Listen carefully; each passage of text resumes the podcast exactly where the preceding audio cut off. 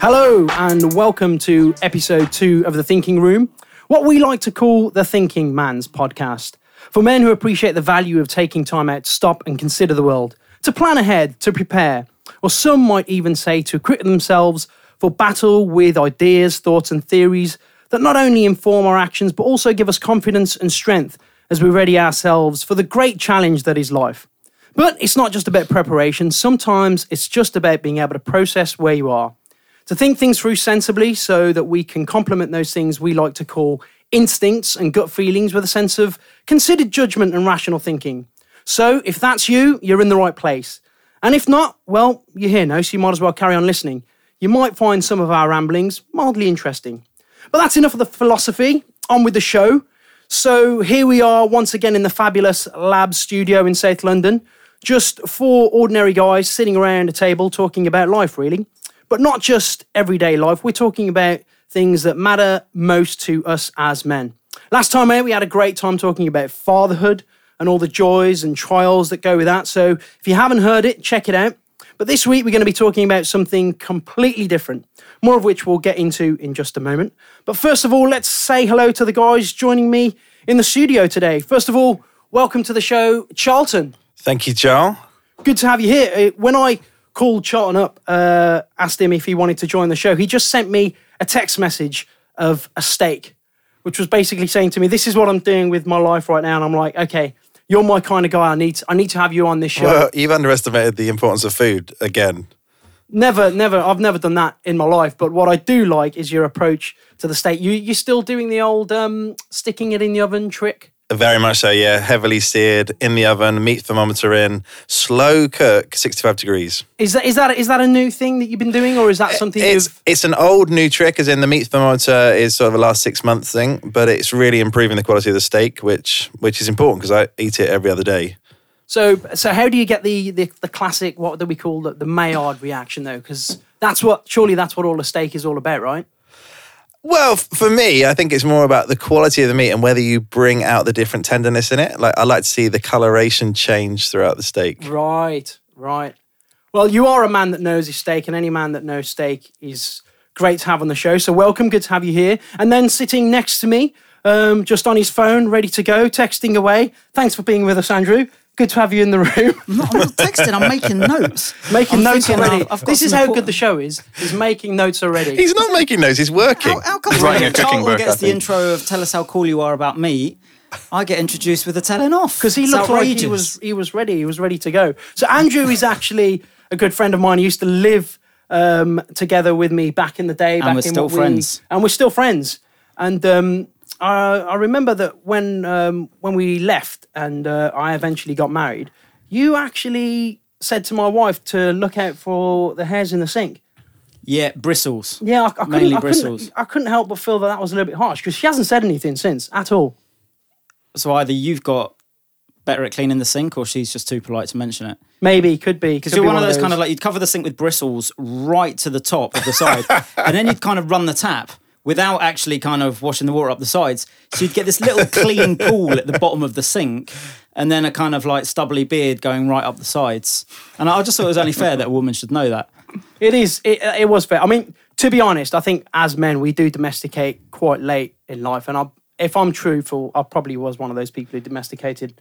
It, sou- quite it sounds like as you made it. If if Balletta's never mentioned it, it sounds like you made it just in time. Yeah, I think I did. You, I you think I did. domesticated in the nick of time. In truth, I've, I've got to say, living with you and our other flatmate at the time did actually help me domesticate quite a lot because I was just pretty just like easygoing, and you were you were just so awkward about everything. But I'm, I'm glad it worked In out. the well. end- I'm in glad the it end- worked out well for you because it was It- incredibly stressful for the rest of us. What do you actually use to shave, Joe? Though, because you're so swarthy. That was it like a chainsaw or something? Because you must really have to. I mean, It was, it was like living with a circus bear. I'm, I'm struggling for a witty retort, but uh, we'll move on to Dan. Dan, good to have you back on the show again. We heard some nice great things from you um, last week um, about your, your book reading. And I guess this is probably a good time to get on with one of our favourite parts of the show. One of the main reasons why listeners tune in is to hear about what Dan is reading. We're going to get straight into that. I thought he was going to read us a story. No, we- we're actually going to hear about Dan's excessive reading habit he's uh, he's, he's he's seeking help about it, but he's uh, he's doing well so far. So tell us, tell us, Dan, what's the what's the latest book you've been reading lately? Well, there's always a few things on the go, but I think one of the books I think that has been getting my interest uh, recently is 12 Rules for Life by Jordan Peterson. Okay. So if you don't, if you haven't heard of Jordan Peterson yet, you will do at some point. Um, it's it's I suppose the way I'd describe it is it's like a big dollop of common sense. Really, it's it's just a whole it's a whole load of practical common sense, and I think what's why what, what for me has been really interesting is, is having like a clinical psychologist view on a lot of the practical wisdom that we as Christians live by yeah. having that clinical psychologist sort of lens is um, I find really interesting Yeah. and it's quite inspiring and, and it's very practical. Good stories. So I definitely would recommend. it. If you haven't heard of Jordan Peterson, controversial character. You Yeah. know, we won't we won't go into that today, but you you probably will hear about him at some point. That would be my um, my guess. I think. Yeah, I, I picked up on him recently as well, and what I what I like about him is that he's he's quickly becoming someone who is garnering a lot of influence, particularly with men. Um, he's he's always talking about how the main people that follow him are men in the twenty to thirty five age range, and um, he's putting out a lot of really good ideas out there, and uh, a lot of them come from a biblical base. I don't think he is a Christian, but he does come from a biblical base. He quotes the Bible a lot, particularly Genesis in the Old Testament, some of the fundamentals that set up humanity. And, you know, he's someone who is contributing to the conversation at the moment about everything that we go through in life. And he's someone who is being commented on um, both positively and negatively in the media. He's um, gaining lots of following um, from from lots of different areas. And if he's going to be engaging in that conversation and actually um, being influential in it, then I think as Christians, it's a it's just good for us to know what that what those conversations are and to be able to engage in them. I think in some of the current topics of the day that are shaping the way people think. If we can actually engage in those conversations as well and actually know where people are coming from and know some of the ideas that are helping shape people's thoughts, And I just think we're just we're just in a much better place Yeah. to you know to kind right. of like present our ideas and um, show everything that they're worth. What was it in particular that made you go to um, pick up that book and start exploring what he had to say? Yeah, I, mean, I thought it's actually probably a conversation with yourself actually when you mentioned that Cathy Newman interview on Channel Four. That was huge, So, wasn't it? and I think that comment that you made about, you know, he was obviously in that specific interview talking about the gender pay gap. Mm. And there was that statistic about, you know, the number of women who are in FTSE 100, you know, sort of CEO positions being small. And his his response to Cathy about, you know, why would they want to be in that place? Yeah, It's, Yeah. it's very It's a great counter point. very countercultural. Coming from someone who who's in the in the, in the mainstream media, coming back with something that's practical, as a Christian would say, well, well, why would you necessarily want to sacrifice everything to to struggle to be? which is what they have to do to get there often. For me, it was like, okay, it's interesting. And I think the bit what the big takeaway is you you see his his kind of courage in the media, but when you start to delve into it, you realize that so many so many guys, I think, are flocking to hear hear some truth. Yeah. I think truth Yeah. rings, you know, and I think I think sometimes in, it's simple as Christians. Sometimes we think that the world is very black and white. That Mm. you've got you've got Christians living in this little like little worldview, and then you've got everyone else, and every, everything's against this Christian Yeah. worldview.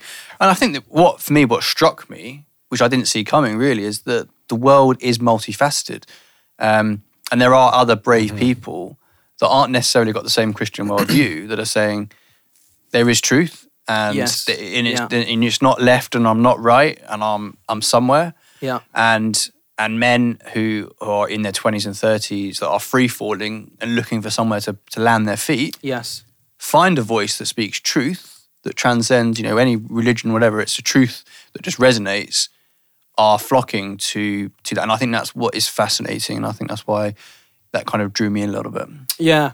And you know, I was hearing, like I said, I was hearing a lot about him, and I wasn't, I wasn't sure what to make of him. But then you told me that you were reading the book that he's he's brought out, Twelve Rules for Life, and uh, you were telling me a lot of good things about that. So I've actually gone out and picked up that book myself. I'm actually halfway through reading it, and I, I just realised that it's it's probably the first book that I've read in over five years that is not Christian.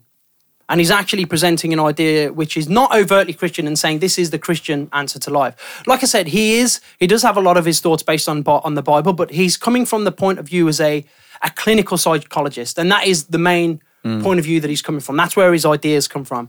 And I think um, you you might know better than me on this. You'll be able to correct me if I'm right or wrong. But um, I heard a a great um, interview with John Lennox um, recently where he said when he was younger, his father, um, who was a Christian and was bringing him up as a Christian, gave him the um, the Marxist Manifesto, and just basically told him to read it.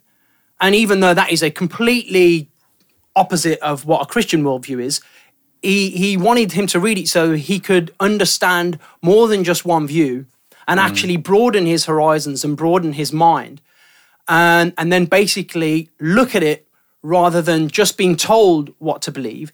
Actually look at it and weigh it up and actually see that in the end and what he did do in the end he, he weighed up all the, the ideas out there and mm. says well the one that jesus is talking about is by far the most healthy and most attractive to me and that was what he chose but i thought that was so that was so courageous of his father to be able to do that, to kind of like release him into a new way of thinking, um, and sh- to have the faith Yeah. that he would still come back to Christ. I think people get scared of reading other things. They, Yeah. they they think actually that it might rock their faith. Yeah. Where- and they don't trust in the actual process of the Holy Spirit being a very powerful Mm. thing in that reading.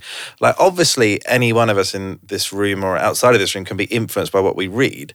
But actually if you've got a balance of what your inputs are in life, you're not going to suddenly be swayed in a different direction. I've Yeah. never been frightened of reading anything else. I really, really enjoy it because you're understanding someone else's viewpoint and they're going to be some great ideas outside of Christianity. It doesn't mean I have to center my life around them. Um, some of them are going to be really valid and really, really interesting. Um, Yeah, and there was someone I can't remember who it was, but they said that if the the mark of intelligence is to be able to hold two like contradictory ideas in your head, yeah. and not be freaked out about it. You know, that's obviously me to paraphrase, but there is a real truth in that. Like, you, sometimes you want to stay in a little box of of, of, of safe knowledge, but Mm. sometimes you explore other things that you know is a little bit out there on the different extremes. But if you're comfortable doing that, they say that's a, you know is that like you at the rib shack because you were holding the idea of whether you should have wings or ribs in your head at the same time, and that was And I was kind of a big. with that. Yeah, I, was- I think we're getting a I- bit too deep too I was- soon. I was with peace- that- I was with that peaceful with that. Analogy, It's Oh, always sorry. a challenge. It's always a challenge whether to go for the ribs or the ribs burger. or wings. I'm still not that's sure huge. whether I made the right decision. Hmm. Um, some of it will hopefully not affect the way we do this show. But um, thanks for that, Dan, and thanks for those insights again. Um, I think it's time for us to move on to today's topic, which is, you know, probably one of the more heavy topics that we could have chose. We're going to be talking about um, the whole issue surrounding mental health and, in particular, male suicide. And um, you know, this is this has been something on my heart for a long time before we even decided to do the podcast that I I felt like Christians needed to start talking about. I think it all started. Um, there was a there was a big development last year when Prince Harry came out and spoke to the media specifically. It was actually this time last year in April. He's he came out and he specifically spoke to the media. He spoke to um, the Telegraph about how he had been struggling with the death of his mother and how that had caused him, you know, sometimes crippling anxiety. He says he came very close to complete breakdown on on numerous occasions, and he was often often saying that um, he didn't know how to go for, from one day to another, and um, you know, saying I think one of the things that struck me as well. He said he was just looking to punch someone, and and he and he didn't know what to do basically. But that really brought the whole issue of depression out into the limelight, and people started talking about it more. And then even recently, um, The Rock of all people came out and talked your idol. um, to Yeah, the Sunday Express. Well, not one of my idols, but I think it's I've below got Jesus, but I've like got a lot of I've got a lot of just. time for The Rock, and there's a lot of very good reasons um, that I have got a lot of time for The Rock. Um, Jumanji being one of them. You've Just got a- watched that one on the weekend. You've got a similar hairstyle to he had when he was a wrestler. Which really? actually- yeah, the yeah. Never had this much hair. I mean, I don't have a lot of hair, but The Rock definitely. No, never he had this that much little hair. bit at the front that came up, and he stood on the ropes, just calling out the whole crowd. I'm really not sure which area you were looking at. Okay, we'll get the video up later, and I'll show you. It's basically Suarez Just- on the just rock. Now we're talking For viewers that have never seen now seen you know why this is audio only. Viewers, uh, there's no viewers. For we- listeners we've got that have never faces, seen me- faces for radio. That's what we're talking about here. For viewers that have never seen, I look nothing like The Rock. If anything, now you, Charlton, with your um, follically challenged appearance, you're a lot closer to him. You're a lot, You're a taller than me as well. So, you know, Purely in build, The Rock and I have many similarities, but in looks, you're much closer. all right. But in in in the Sunday Anyway, Express, we're getting serious. We're getting serious. We were Let's- getting yeah, serious get for one point. Um, but The Rock is always a good diversion. But you know, in the in the Sunday Express, he came out and he talked about recently about he even him himself, he himself, you know, being you know the ultimate symbol of masculinity almost these days. Almost. Um, well, is anyone ever really going to get there? There's every, everyone's always going to have a flaw. I don't know. I think Charlton's pretty close, but he's just not as well known. Maybe if, if Charlton, maybe if Charlton had we just that need to get him celebrity there. profile. I think uh, I think we'd we'd think we've reached it. close but no cigar. Um, he said that he reached the point where he didn't want to do a thing or go anywhere, and he said he was even crying constantly. And you know, for me, that was a that was a big revelation as well because I think you know, growing up um, in the '80s, and you know, particularly like a huge Sylvester Stallone fan, and you know, growing up on Rocky and Rambo, and if it wasn't Rambo, it was Schwarzenegger, and growing up on the on this idea of like super strong, powerful men. Um, you know, when I was hearing about depression as I was as I was growing into adulthood, um, sometimes I would I would wrongly, I think, think that that was a sign of weakness. Oh, men. definitely. So many people immediately thought when they were growing up, if you'd never suffered actually something that would be close to depression, if you just had a sad day, Yeah, yeah. you might even think that was depression. And so when you're hearing about people taking their own lives, you're going to have no understanding No of understanding. the depth of what that means. But you know, now that I'm an age where I'm I'm 37 and I have a wife and a child and, and a mortgage and all those things and all those extra responsibilities that I never had before, all of a sudden now I have a pressure on my life that I never experienced before. And when it comes to the area of depression, all I, I think my my understanding of it now has become more nuanced. And now I I feel like I'm in a place where I can understand it. And um, before, uh, I had no way of understanding where it came from. And with understanding, I think comes a sensitivity to the issue, and and you know the realization. I think that it is something that we need to talk about because I think the truth is that it can happen to anyone.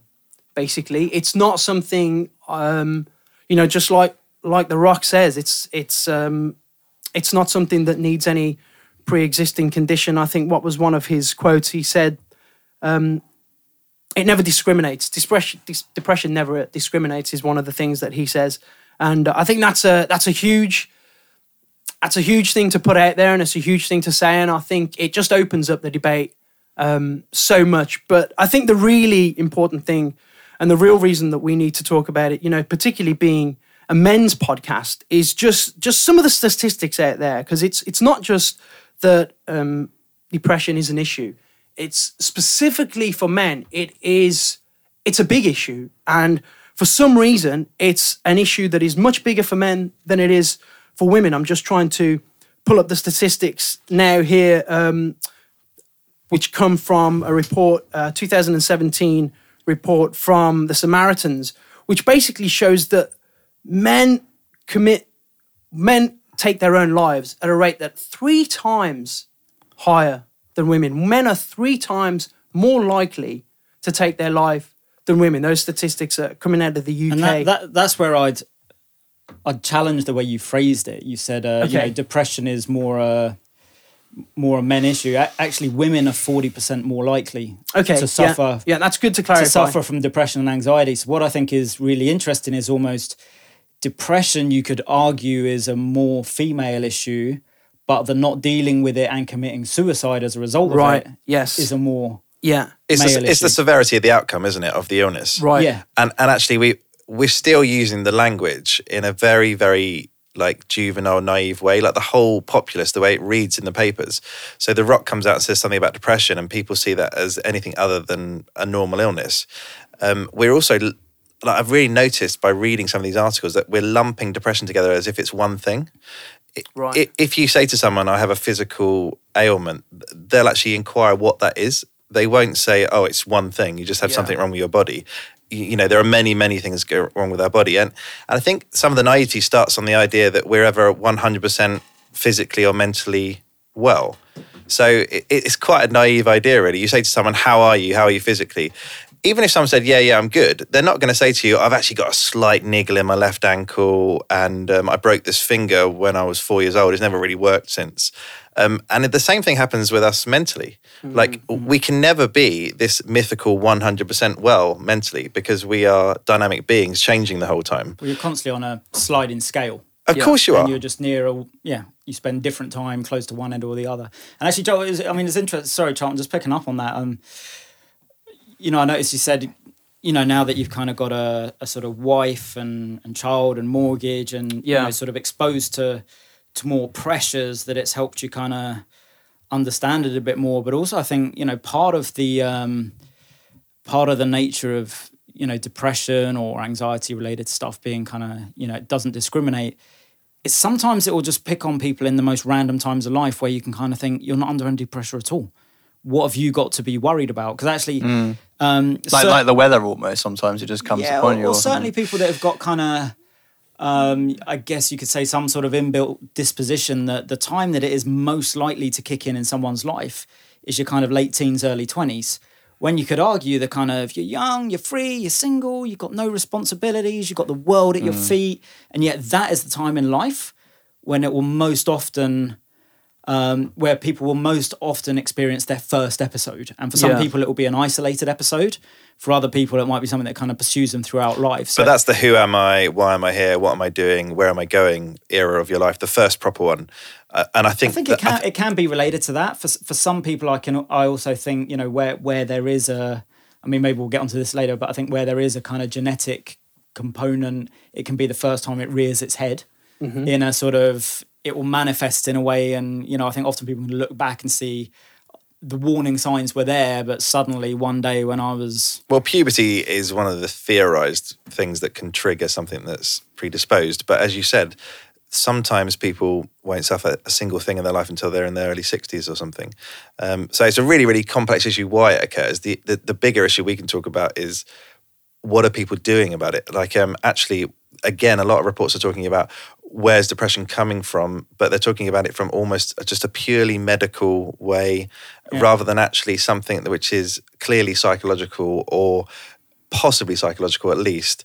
And so we're actually restricting the idea of this being like, okay, some people are going to suffer from depression if you actually broaden the definition of depression, then you could actually say, well, everyone's going to suffer with it. It just Yeah. depends on what it is, what scale, when, how, Yeah.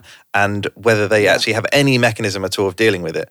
And then you've actually broadened up this word, which seems to have so much stigma uh, attached to it, to something which people might be prepared to start understanding as a general part of life um, you know, sometimes people's sadness that they call it, that went on for three months, is is a mild depression that they went through for that period of that year. Yeah. Um, they're embarrassed to think about it in that way, and they wouldn't almost want to even categorize it, but it actually was one. Whether they could have come out with it, you know, within a week or two, that they'll never know because they didn't address it. It was a period of their life they were having trouble with, and they may not have spoken to anyone about it. Yeah. And you know, I wonder how many men like The Rock have had a period of their life that they may or may not tell anyone about the fact that they had this horrific period they were struggling and they got to extraordinary low places. Well, yeah. I mean, this is this is one of the things I think um, in society and culture we need to kind of get to the heart of, which is kind of like why is it for men that when these things happen, they, you know, like you say, the final result can often be more fatal than women, and I think I think the the number one reason that comes to mind is that men are just not very good at talking about it and we need to we need to start the conversation and get to a place where people can talk about it more because this idea of super masculinity it's like nothing affects me is just not real and no one can live up to that and It's it's the wrong idea of masculinity, though, isn't it? Yeah. It's actually it's not it's not being a real person, which means it cannot be being masculine. yeah um, like the idea of being deeply affected by something to me would be extremely masculine because actually there's many examples in the Bible of godly men being extremely affected Very good, by yeah. situations Distressed. yeah and, and very very upset and well, actually Nehemiah I was just listening to that on the way to Jesus. work Elijah. yeah Jesus got so anxious he like sweated blood. He did, yeah. Shortest verse in the Bible. Jesus wept. exactly yeah Da- David and the Psalms. You know, the, the way he talks about is kind of like almost his bones aching within him and that kind of thing. It's uh, yeah, it's funny. They're, they're guys we sort of hold up as heroes, yet often choose to um, erase those parts in our minds. There was like that. a- There was that recent um, documentary. I can't remember which channel was on, where they were saying that when, if a if a woman's going through a hard time and she'll go into the office, and she's she's crying at her, her desk, she's sitting at her computer and she's she's crying. Yeah. It, it would be a natural reaction for some of the other girls in the team to take her into the, you know, into the ladies, and they would just talk about things, and mm-hmm. that that would be quite normal. But for a man who would go through a similar episode, who would come into the office firstly, it's the stigma about you know crying for a man to go and cry at his desk Publicly. publicly. Mm-hmm. So you don't do it, and that's pretty shot off. And they were they were kind of digging into this and saying, oh, you know, this this idea that automatically something's being talked about is is a big help.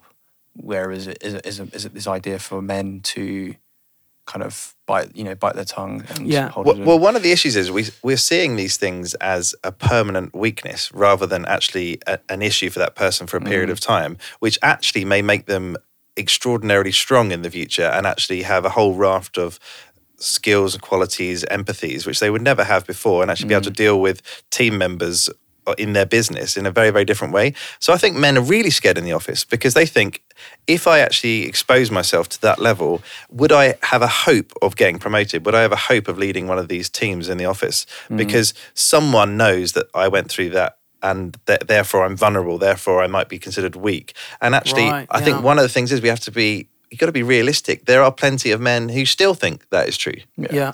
So they do look at people and say, "You are weak. You know, you have suffered something Mm. I haven't. Okay, we all have problems. Stop crying about it." Yeah. And so, actually, it's not a pretend stigma; it's a real stigma. Yeah. You know, that, uh, unless someone actually has an understanding of what it would mean to have any form of mental health issue for even a short period, they're going to have very, very little empathy towards someone who actually suffers that. They're just going to think you can't really cut it in this Yeah. environment, uh, particularly the city. Yes.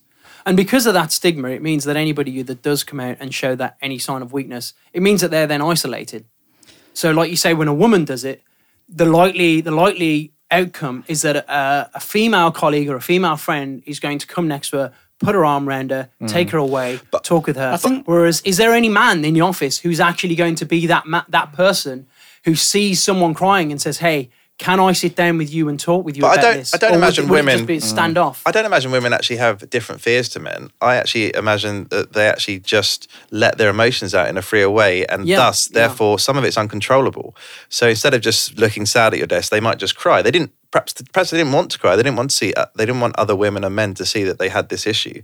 It's just that perhaps it's a more ordinary occurrence for that to occur. Now, actually, Do you think that's because we're so trained to keeping our emotions in? We're trained Well, to not possibly, be yes. emotional, emotional as So boys, as they're growing up, are not releasing their emotions, meaning they're just holding and holding and holding, and and you know Mm. that's going to cause extraordinary. and extraordinary. even not necessarily emotions, but even just talking about what's going on, even if it's just confusion. Yeah, I just don't think we're very good at that. You know, it might not be actually emotionally led, but just I'm I'm I'm hitting a patch where I'm quite confused about my direction and some of the things that are going on. Let me talk about it. And I don't I think I think I, I don't know about you, but I find some guys are good at it actually by personality and some mm. aren't actually disposed at all. And I see those who I'd in their say- I'd personality say- I'd aren't say disposed some are towards at it. Most are disposed not to. Yeah, and those, and I know, and I've, I've actually would find from friends and stuff that those that are disposed not to have a have a hit some have some quite difficult times. I think I think that's something that we haven't touched on um, that I, that I think kind of um, relates to the whole sort of stigma piece as well. Is um, you know I guess we're sort of blurring the lines a bit between um, you know sort of emotional difficulties, going through a super tough tough time, and all that kind of thing, and how people might see that as a weakness. Um, but I think what we need to recognize as well is obviously there's a, a kind of clinical end of the scale where it is an illness.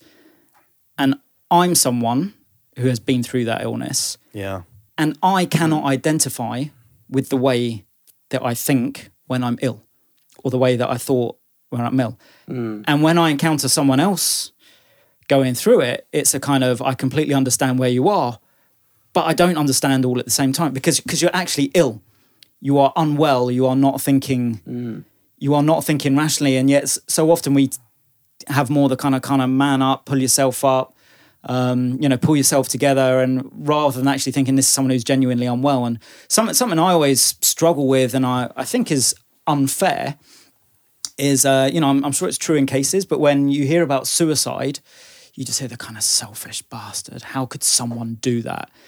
You know, how could someone? That's the most selfish thing you could do, and it's like But they're not thinking on that scale at all, are no, they? this this person is seriously ill, and you hear people like they lost a battle to cancer, they fought valiantly. You never hear someone who committed suicide of, you know what, they fought a brave battle against a mental illness and they lost that battle. Yeah. You never hear Yeah, it talked true. about in those compassionate Yeah. terms. And, and and it's very very very tiring for anyone with a mental illness because what they're trying to do is fight the general status quo of them waking up in the morning and instead of feeling reasonable because many people don't feel ecstatic in the morning but they might feel reasonable and they're going to feel the main word I think associated with it is you're going to feel balanced whereas a mental illness of some kind is where you just feel imbalanced and some of it can be depression and some of it can be anxiety or the two can be mixed together mm, but it's crippling.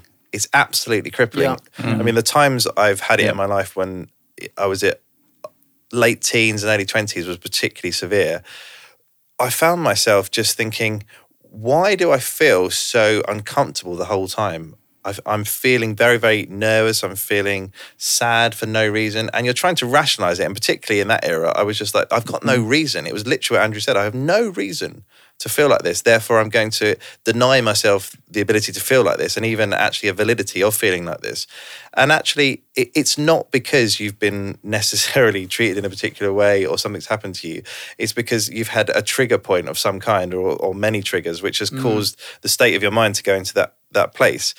The problem the problem is that the, the level of suffering that person is dealing with is is actually can be different to a physical illness. So if someone's elbow hurts but they've actually immobilized it, that's very very different to someone suffering with mm. anxiety where it's permanent.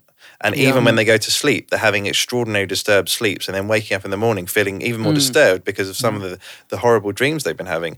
I mean, it's so intoxicating that the person doesn't really know whether they're coming or going. So I can actually identify what Andrew's saying, thinking those thought processes are not natural thought processes. They actually feel outside of the norm. And therefore, of course, it's very hard to Real. understand, very hard to understand someone with depression. And and I think what happens when when you're suffering from mental illness of any kind as well, and and the bit that that people don't, the, the bit that kind of goes unseen a bit, uh, you know, so often it's like, uh, yeah, you know, my mate X can't believe he killed himself. Like no one saw it coming, Yeah.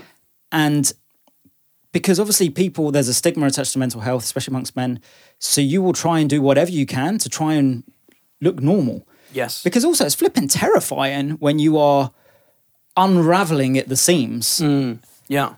And and I think what people don't and, and this is where I think actually I would argue that anyone that's been through any kind of health issue mental health issue is probably one of the strongest people you know.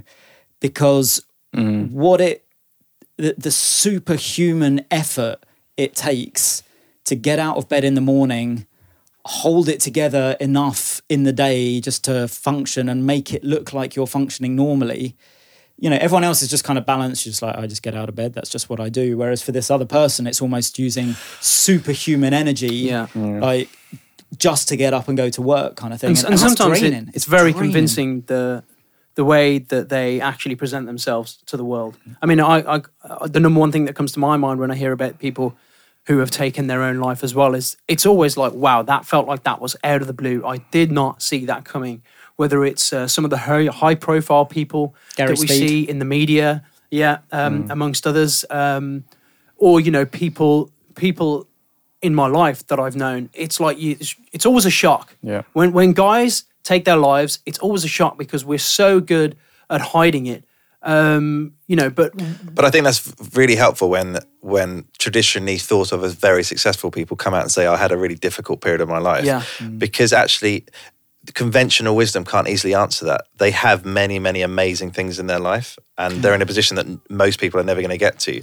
And so, actually, it's showing it's showing the world straight away that this isn't an x plus y equals z equation. This is many, many and factors. I, and I remember when Andrew, when because I remember I was working in Canary Wharf when you, you know, just to get a little bit more personal, when you were having a bit of a difficult time. Because I kind of met you in London, and you, uh, you know, someone I looked up to, successful, working in the city, you know, well educated, well travelled. Keep going. Keep going. Um, what else know, did you like about so you it? can feed me Come on. under the table. Your full, your And, full head of um, hair is impressive to me. hair. And I think what I remember is I, I remember, you know, you started to to open up a little bit because I think that's part of your character. You're, you're disposed to externally process things, and you you started to talk. And I remember, I think remember, you know, I was obviously a close friend, and I was let in a little bit. But I think for me, what was fascinating was that like no one would know that this was going on with you, and No. and and and yeah, you're the successful person. Yeah. Found, found, you know, become a Christian. All the great well, things I, have been I- happening, I, lived and with you him, lived I didn't him. know the fullest extent to what you were going through either. I, I, I, I should have known better, and maybe that's something I need to look at myself. At how can I be more mm. open to spotting Yeah, these things? in, because in a way, I don't think you should have or, or could have really. And I don't know. I mean, I remember when I, you know, for me, it all first kind of kicked off at uni and stuff. And I remember telling a friend that, I, yeah, I literally got that.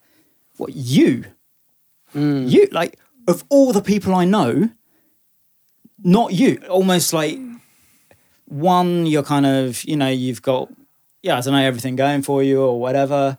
Uh, and almost number two, you got this kind of chirpy, almost kind of cocky disposition, and you Yeah. always seem so confident. And you know, I was a model of the um, confident on the outside, absolute train wreck in inside, yeah, kind of thing. And um, yeah, I don't know. I think people get extremely good at at faking it. yeah. Um, I think we've all been at a point in our lives where we faked it to some level or not, and it just Mm. how often, how how long we go for is basically what what determines what comes next. I mean, you know, it's it's basically when these things go unchecked Mm. that that it can spiral into full on depression, and then getting Mm. to the point where you feel like there's there's nowhere else to go. But also, I th- also, I think you know Charles touched on a good thing. Like, I think those feelings and emotions need to be validated as well, and I, and I think that's where it's really good. You know, Prince Harry sort of talked openly about going to see a counsellor yeah, because actually, you know what, those feeling, those thoughts and feelings come from somewhere, and it might be purely physical. Uh, it might be purely emotional. It might be purely spiritual. My experience, it's normally kind of a combination of all, yeah. all yeah. of the above. You know, So tell us that- tell us some of the things that worked for you. How did what was the thing that brought you back to a place of of good health now? Yeah, so um, I'd say, if, if, yeah, I don't know. I mean, w- w- where do you start? I mean, I, I- I guess if I maybe I need to sort of bring it back to sort of earlier in my experience. I, you know, I was kind of, I think about kind of, I was either either nineteen or twenty. Okay. Um, I remember I was I was kind of uh, dating a girl at uni, went out to dinner, and just almost sort of out of nowhere, massive panic attack. Sort of s- sat in the restaurant, um, just came out of nowhere. I felt like my whole yeah, I don't know. I, I can't explain it. Almost felt like the room was caving in on me, and I was under some sort of intent. Yeah, I thought I was like maybe having a heart attack or something like that. And for me, that kind of kicked off um, the start of a journey that has continued until now. You know, I'm, I'm 39, and uh, you know, I definitely went through through uni the kind of um, you know got put on pills, and that was kind of like okay. Uh, didn't really want to speak to a counselor. Didn't want, you know? I was really kind of like, I'm fine. I'm fine. So weird. There's like nothing actually wrong with me. I was even telling other people that you know, there's nothing wrong with me. There's nothing wrong with me. It's just some co- sort of imbalance. Uh, I take pills. Uh, that's fine. I'm done. Um, and I think actually I was still that like medication alone was enough to get me back to a sort of functioning level, Yeah. but I was not well. I was still broken on the inside. So the messed- medication was papering over the cracks. yeah, yeah, yeah. It plastered over it enough to kind of get me back to what a sort of normal functioning human looks like on the outside.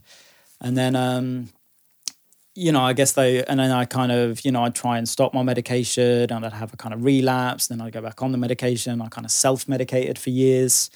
Um, and then, you know, you kind of try and medicate with all sorts of other things, drinking, girls, you know, whatever Yeah. kind of outside crutches. And uh, I think what what was interesting is, I mean, I would have, I don't know, I think the the official clinical term was like moderate depression. Right. I'm telling you, if that was moderate, moderate depression, I would hate to see what severe depression was like.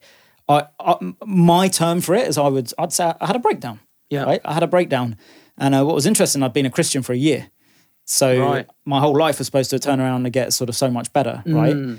And um, But that must and and can surely lead to feelings of guilt amongst any Christian of any age because you have a faith that's supposed to be a, a rock, a rock at the at the center Yeah, of your but life and a hope. Uh, But I'm just I'm just wondering what what this means for Christian men and women. But you know, we're talking about Christian men. The the idea of of oh, so I'm a Christian, but I feel utterly destroyed, or I'm having a breakdown. What does that mean for me? What where have I gone wrong? And so you possibly at the beginning of that process, you feel really not like sharing it with anyone. You actually just feel like turning to horrible. God one on one and seeing whether God will fix it. And church Yeah. is the worst environment to go to because you just have to f- high five everyone and tell them how great your week's been and praise the Lord, isn't God good?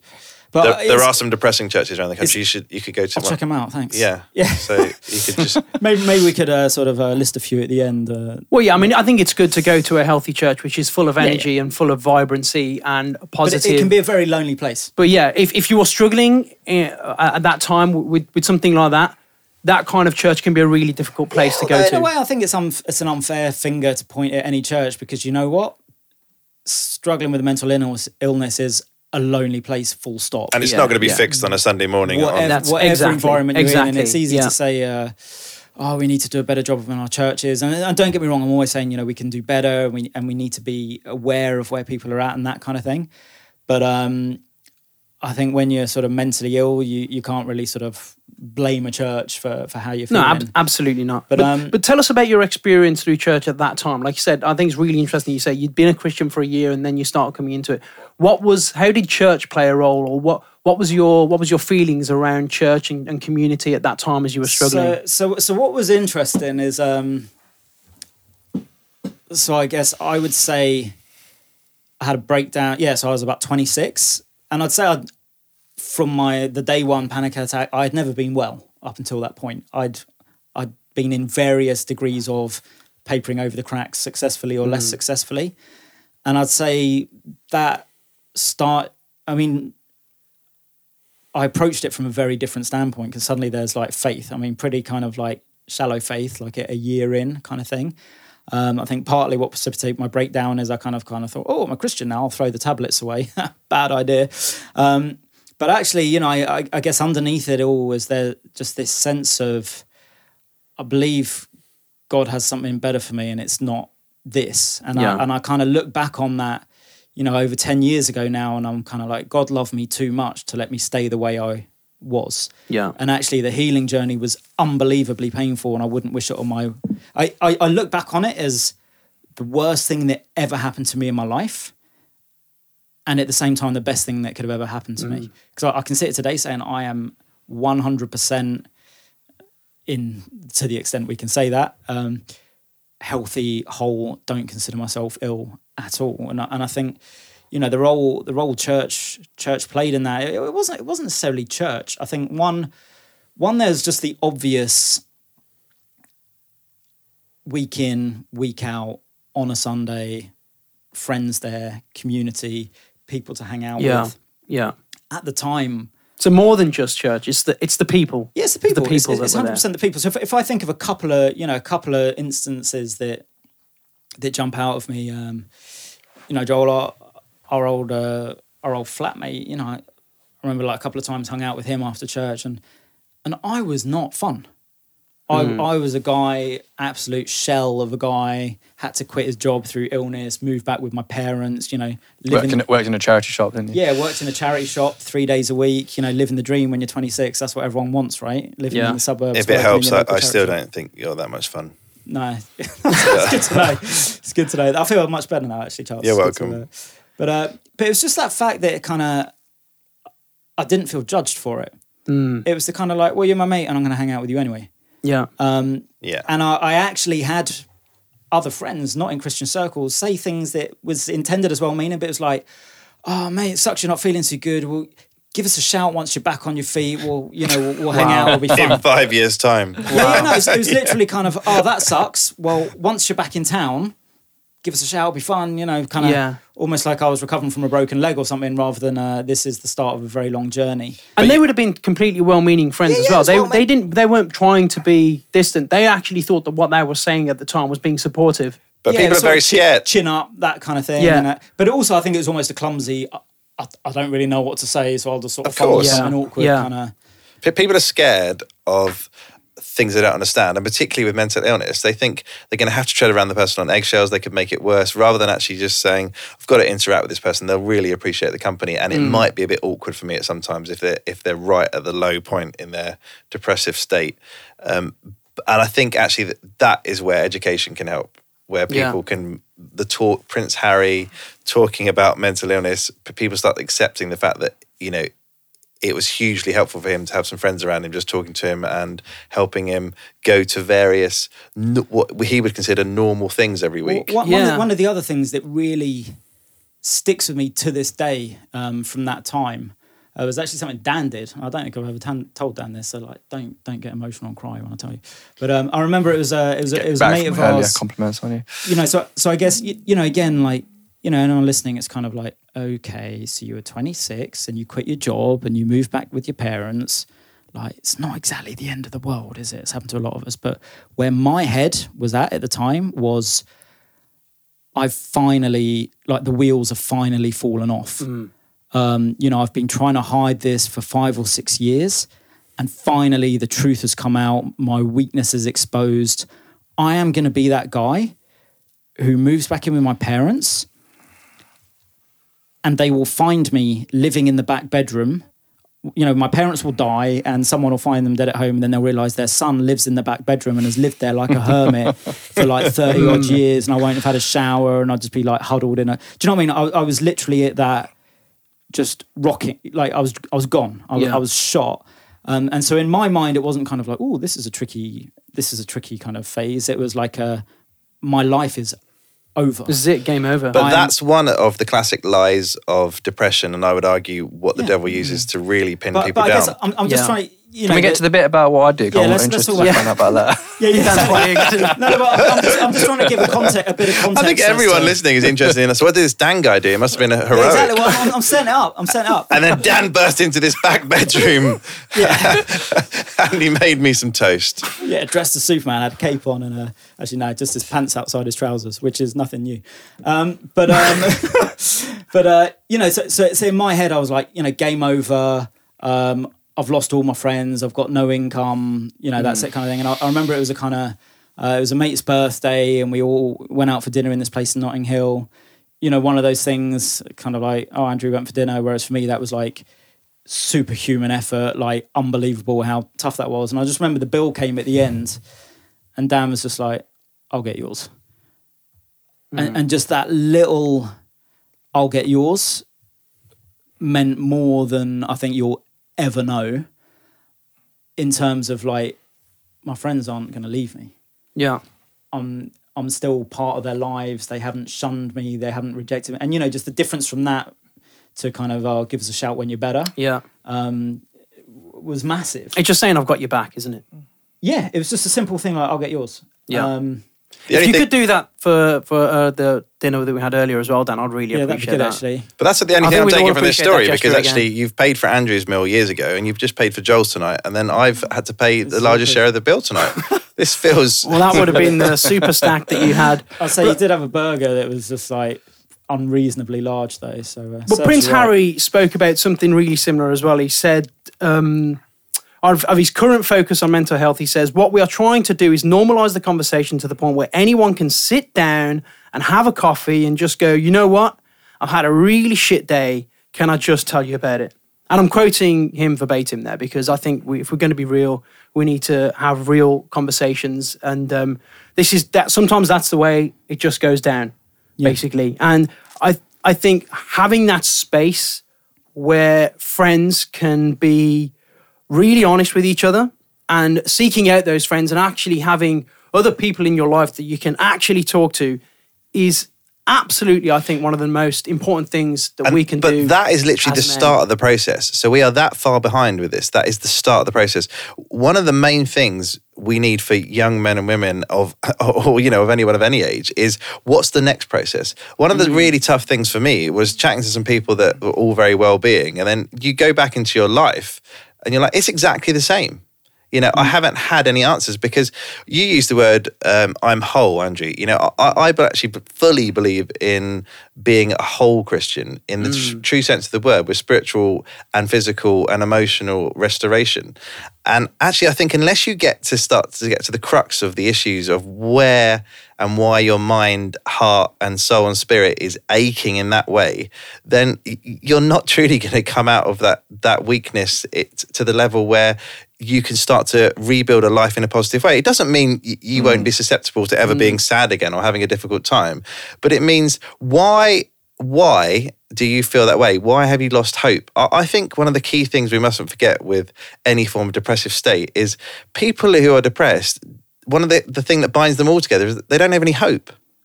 And they, they can't really put their finger on why that is or, or what that means. Some people will say, I don't have hope in this. Other people will say, I don't have hope in that. But, Yeah. but people who are depressed don't have a hope in something. Um, and until you rebuild some form of spark in hope, and that can be a very, very complex issue, then y- y- you're going to actually just put plasters on something. So I'd Yeah. say hope hope was the beginning of a, a healing process for me. So it's interesting you talked about body, mind, and spirit, and uh, you know going back to the kind of what helped at church, as I've I've realised that you need, or certainly in my experience of recovering to what I consider to be a very healthy state, is you need to address all of those things. yeah, So actually, medication played a role, and it does to this day. And you know, I've I've struggled on and off with that over the years, and kind of does that make me a real Christian if I still take medicine and blah blah blah. But looking at my history since my early twenties, it, it seems there is a degree to which my chemistry plays a role, right? But that wasn't enough alone because there was actually a huge spiritual dimension in terms of like some very significant emotional damage, I'd say, yeah, from earlier years that I hadn't resolved and dealt with at all. Um, I also explored the physical part of it, went to see a nutritionist and all kind of thing and blood tests. And actually it turned out that half the food I was eating wasn't particularly good for my kind of body type. So, Yeah. you know, for me, sort of getting whole, like, yeah, talking to people and dealing with it and tackling your kind of demons, as it were, from a spiritual sense. But actually, and you probably noticed um, living with me, you know, I'm, I'm really careful about making sure I get enough sleep yeah, making sure I eat well, making sure I eat regularly, um, making sure I don't drink too much. yeah. Take my medication every day. I've taken certain medical supplements that Just having your life in general good order, right?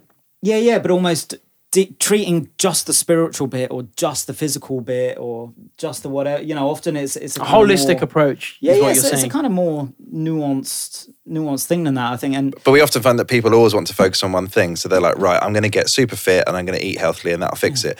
There's nothing actually or wrong with say it's demonic. Yeah. It's demonic. Or Think it's just what, you know, demonic. Jesus It's just is demonic. designed it's- Oh it's no! demonic. When we go down that road, it can be so problematic. But if if you look at very, there's going to be so many different triggers for people in their lives. Um, but there are some basic ones. Some men will suffer this when they have too many pressures in their lives. Like various people at work are going to have either a breakdown or a depressive episode from the fact that it builds and builds and builds and builds, and the brain is something that can be broken. Mm. When, and in a way, modern life is just the the constant stressors and stimulators. What is it? We're exposed to like a ten thousand advertising messages a day or whatever. You know, news is like twenty four seven on your phone in your pocket. Mm. Most of it is bad. You know that that's some heavy, seriously heavy reading material that all of us have at a touchscreen all the time. You know, this issue, that I don't know, just kind of uh, child sex trafficking gangs in Rochester. Was it Rochester? Rotherham. Rotherham. Um, you know, war in you know chemical wars fair in Syria and that kind of thing.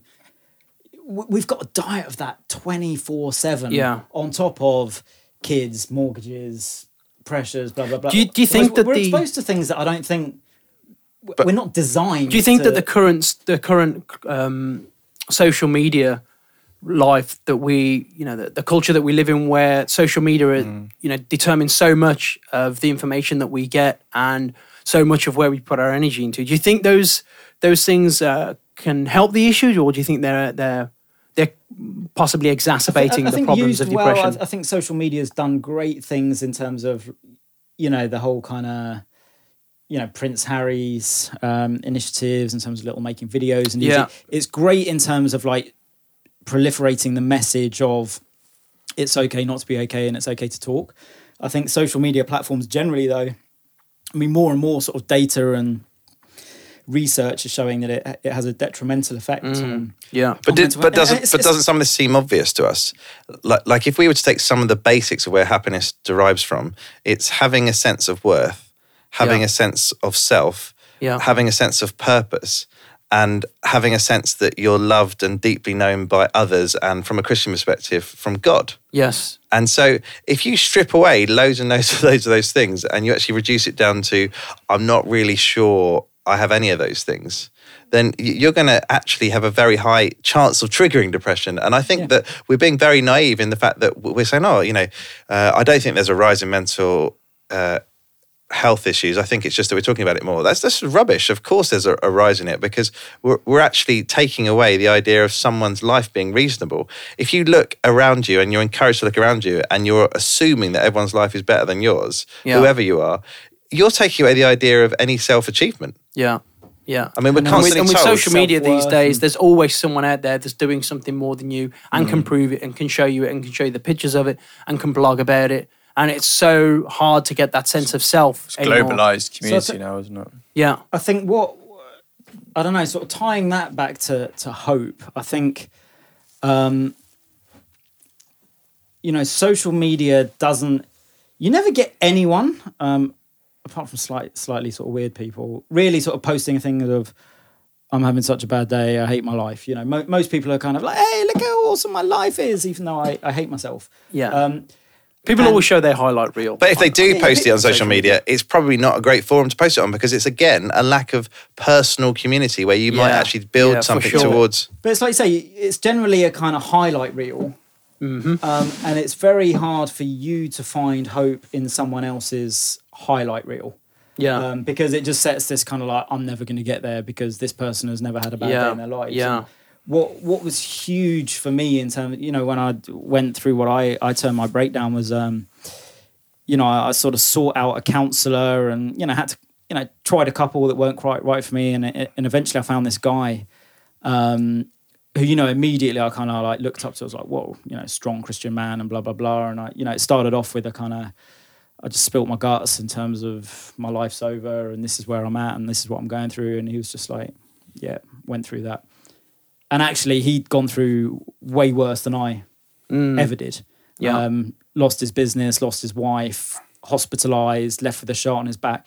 But but suddenly there was hope because it Mm. was like you were sat in my chair, and now you're sat across from me yeah, as someone who is fully recovered, fully back moved back on with their life, and, and it's absolutely huge. I think I don't know to have hope. You need to know that it can it can get better.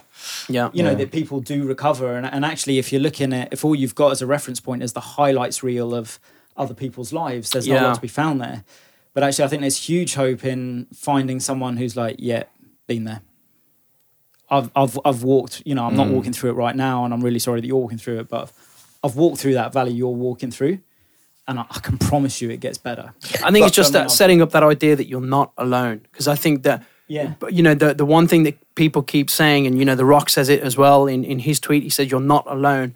It, it's clear that it's one of the things that people feel the most when in that place of depression. They feel isolated, and I think if we can just create a culture where we don't allow ourselves to be isolated, and we don't allow our friends to be isolated, and I think that's I think that's important. I think we need to take responsibility mm. Yeah. for that. I mean, we need to Yeah. really look at the friends that we have in our life, and we need to say, okay, like like like me looking back at, at the time when we were living together, I'm saying, okay, if they were struggling with things at that time, would I be able to pick up on it? And if you if you're not able to pick up on it, then maybe uh, um, it's not always because someone doesn't have the the guts to talk to you about it, or they don't have the the you know the courage to open up yet. Maybe it's because as guys we set ourselves up so strong and so with so many barriers that like your friend who may or may not have you know meant to to cut you off, we just set up barriers and say, okay, this is how far we go. Uh, we do banter, we do good times, we have we have a good laugh, but we don't talk about serious life. We don't do that. And and I I, I know a, a number of friends that I have that I that to be honest I only call them acquaintan- acquaintances because I can count on one hand the amount of times we've had a serious conversation in our life. And now I choose my friends very very very seriously. And I'm like if if I if I can't talk to you about anything that's above surface level, then this friendship is is is this friendship ever going to pay dividends? But we Because get different, we get different time- things out of different friendships, and I, I don't think you have to have a whole group of people that you know you would have perfectly serious conversations with. It's about the real serious thing is when someone hasn't got any. Joel, you're you know an incredibly likably person to other people, I guess, and. Uh, What's that? As in, I don't like you, but I can see why other people would. Is that what you meant? Well, yeah, well, yeah. He's got a beautiful way with words. He always has. I know. It's, it's such a true gent. Is that why you keep it surface level with him? But but this is the point though. Like I think the real issue is when someone doesn't have one or two friends that they can actually open up to in that way. Mm. You know, they, you can have large groups of friends. You can have you can have gentle friendships with people. You can have those friendships which are just we enjoy having intellectual conversation or we enjoy playing football together on a Thursday night. But that someone's you've got to have some people in your life that hold you accountable, that you're accountable to, that they're accountable to you, Yeah, and yeah. that and that they're interested in your well-being week in week out. And actually Yeah. that's friendship isn't it? Because Yeah. as andrew said when someone says i'm having a tough time you don't consider oh well we'll put our friendship on hold. It's more of a what can i do? I may i may be lost in helping you but what can i do? Let's get let's get through this. And the other major thing with something like depression is and we all do it like like sometimes if something's going wrong in my life i want god to fix it right then and there. You know i, I want i want the classic uh waving of the hand and it's all done. But we we all know in this room that that God can do miracles and can heal people instantaneously. But most of the time, if we break one of our legs, it's going to take a long time to heal. And Yeah. we have a real impatience with the mind. Mm. Mm. And so what Andrew was saying about looking into different areas of your life and starting to fix them, that is part of the process. It's about, right, there are many aspects I'm going to have to look at. And some of it is about that education of, right, okay, this person's having a tough time. There is hope in this situation and it doesn't need to continue forever. And And that's where I think we need to be really careful as as Christian guys that I think well-meaning but inadvertently there's the risk that we could make it even harder for Christian guys to talk about it than non-Christian guys because there's the whole faith element.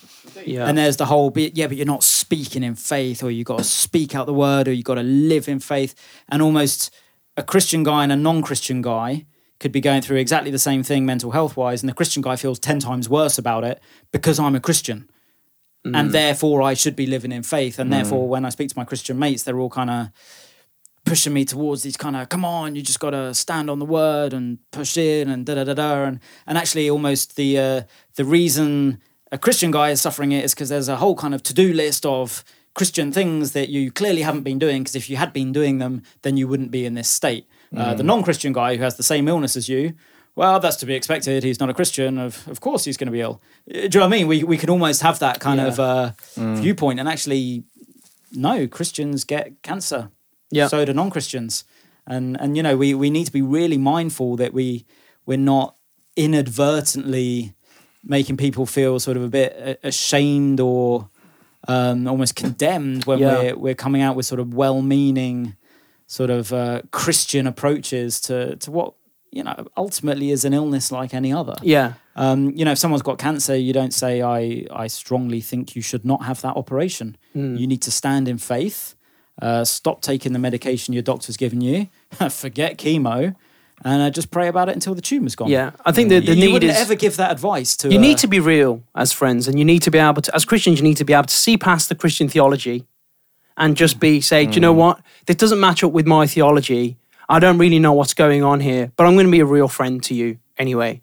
Because I think one of the lessons that I've learned, um, I mean, I feel like I've been really blessed in, in, in some of the most difficult times of my life that I've had so many good friends there to turn to. And, you know, over the past 10 years, I've, I've, I've managed to stay consistently in a really strong group of male Christian friends who have spoken into my life. And you know, maybe they're the maybe they're the reasons why I haven't gone through a real um, you know significant episode to this day because I have been through some difficult things in my life, and I, I sometimes I feel like I'm only one day away from a depressive spiral that could easily get out of hand and that could easily grow and could, could grow into something bigger. But I'm so thankful that uh, you know every Thursday night I have a group of uh, really good, strong Christian guys that I gather together with. And I, you know, whatever's going on in my life at that time, we talk about it, we pray, and that that that ability for something to that seed to grow, it never has that opportunity because I'm always being attentive to it. And it's not just me, but there's people looking out for me and they're there, they're ready to talk with me and they're open and they're, they're ready to be real. Uh, about things um, with me, and, and one thing that has taught me, I think it's not it's not a popular idea, but I think it's definitely true. The truth is that as Christians, us and God is not enough. We mm. need more than just a one on one relationship with God. And often when people think about Christians or they talk about religion, they think about themselves, you know, just one on one, either in a quiet room or on a pew or, you know, in a chapel just by themselves on their knees praying to God and that sorts out everything. But the, the truth is, is that that rarely is, is the answer. And I, I think there's a reason why. I believe there's a reason why Jesus walked around with 12 other people, and he's one of the few mm. people that stands up in as a, you know compared to other religious figures as someone who didn't stand alone and he modeled he modeled what mm. Christianity mm. should be. And you know, the early church was all about looking out for each other. It, it, it separated itself from this idea of just between God and individuals, and it says it was all about community. It was all about family, friendship, fellowship. That word, which is old school, just but just not used very much anymore. It's not a very popular word to use in any circle these days. The idea of fellowship, I think, is one of the things that can save us more than anything. And I've, i often say to people, listen, if you're not um, in good community, if you don't have friends that you can talk to, mm. um, if you don't have a men's group that you that you know you can rely on at church, and if you're not pursuing that, you need to do it because it's it's literally at times it can literally be a matter of life and death. And that sounds mm. like it is. Um, I wouldn't be here. A, a drastic, yeah. It's I wouldn't be here. That's that's a testament. That is that is a real testament and um, I think if if if listeners out there can can really just start to understand that and be really intentional about um, pursuing good friendships and also you know being responsible about the friendships that they have and, and their friendship circles and saying hey if anyone is going through anything i'm going to be the one who's going to be like hey you know what? I am here for you. Let's have that coffee. Let's talk about it because that that that can be the start. And um, the Rock, we'll, we'll finish with The Rock. His quote um, says, Thank you. Um, he was responding to people who'd responded on his article saying, um, you know, how much it meant for them. He says, Thank you. We all go through the sludge and the crap, and depression never discriminates. Took me a long time to realize it, but the key is not to be afraid to open up. Especially us dudes have a tendency to keep it in. You're not alone. Well, Hope you've uh, got something out of that. It's been great, uh, very therapeutic for us to, to talk about it. Um, very complex and very difficult issue, but I think it's the start of a conversation uh, that I think needs to continue if we can. Um, hope you've enjoyed listening at home. And like I said, you know, hopefully you can take some of these things on board, and uh, hopefully, you know, in the future, going forward, we can start to to live in a world where these stats come down. But thanks for listening. Thanks for your time, and we will be catching you again sometime soon. Our aim is to be releasing one episode um, a month on the last Friday of each month. So um, this is when this one's going to be coming out. Um, what is the date? Uh, this Friday. Well, I don't. I don't need to tell you the date of when this is coming out because that it doesn't work like that, does it? You will get it when you get it. Um, I'm, I'm, if I'm going to be posting on social media, that'll be the way it works. But anyway, you'll be hearing from us again soon, the last Friday of every month. Keep tuning in. Hope you found it fun. We'll speak to you again soon.